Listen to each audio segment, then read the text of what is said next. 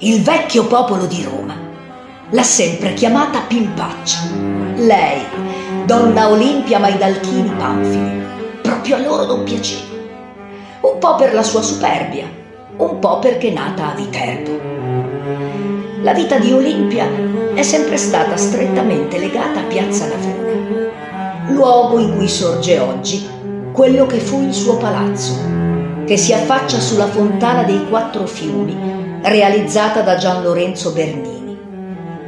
Si riteneva all'epoca che la nobildonna avesse una relazione segreta con il cognato Papa Innocenzo X e che alla morte di quest'ultimo lei si impadronì di due forzieri d'oro che il pontefice custodiva sotto il suo capezzale. Ancora oggi si racconta che la pimpaccia li tiene gelosamente con sé.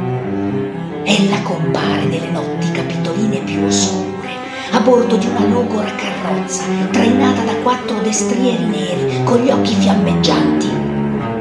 Tale cocchio partirebbe dalla villa suburbana di San Pancrazio e sfrecciando come il vento si dirigerebbe verso Ponte Milvio. Al suo passaggio l'attrito delle ruote sui San Pietrini provoca delle scie infuocate. Dentro la carrozza lei se la ride del popolo romano, che nonostante le critiche sempre mosse verso di lei, non ha saputo eguagliare la sua grandezza.